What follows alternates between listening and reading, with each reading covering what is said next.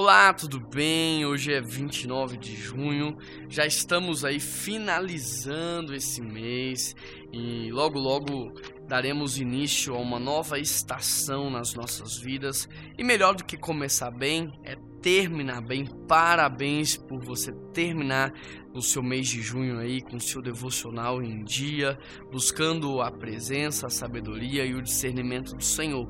João capítulo 1, verso 35, o texto diz assim: João estava novamente com dois dos seus discípulos.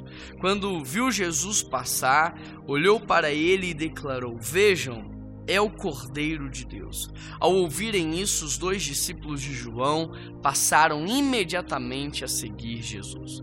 Com esse texto eu aprendo que um discípulo de Jesus, ele sempre está na companhia, ele sempre está fazendo novos discípulos. Se você é alguém que pensa ser discípulo de Jesus, mas você não tem feito esse discipulado, não tem ensinado o evangelho para alguém, pode ser que nem discípulo dele você é. Um discípulo de Jesus é alguém que faz outros discípulos. Outra coisa que eu aprendo nesse texto é que falar de Jesus é muito mais fácil do que a gente imagina.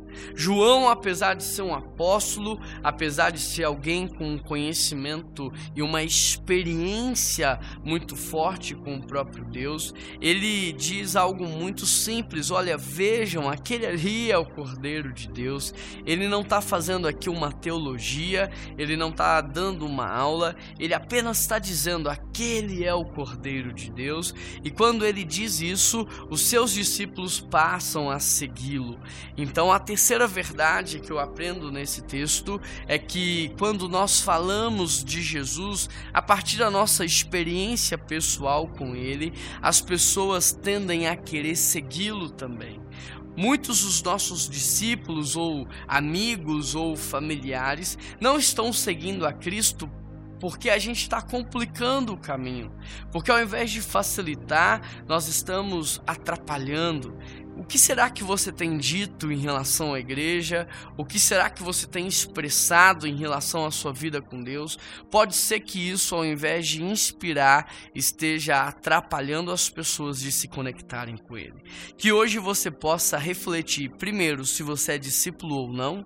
Segundo, se você tem falado de Jesus a partir da sua experiência pessoal ou apenas de maneira teórica. E terceiro, se você tem conectado as pessoas a Deus ou se a sua vida tem afastado as pessoas dele. Vamos orar nesse sentido? Pai, nós queremos pedir ao Senhor que nos ajude para que nós possamos fazer discípulos. Essa foi a única coisa que Jesus nos pediu para fazer. Façam discípulos. Nos ajude, Pai, a conectar as pessoas com o Senhor através da nossa experiência, dizendo: Olha, Deus é o meu Pai.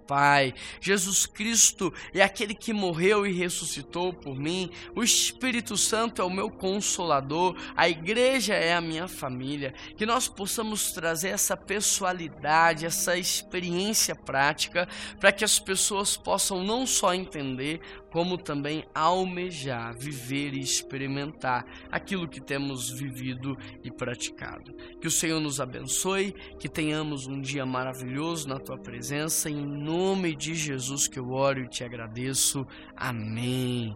Um grande abraço, que Deus te abençoe e até amanhã.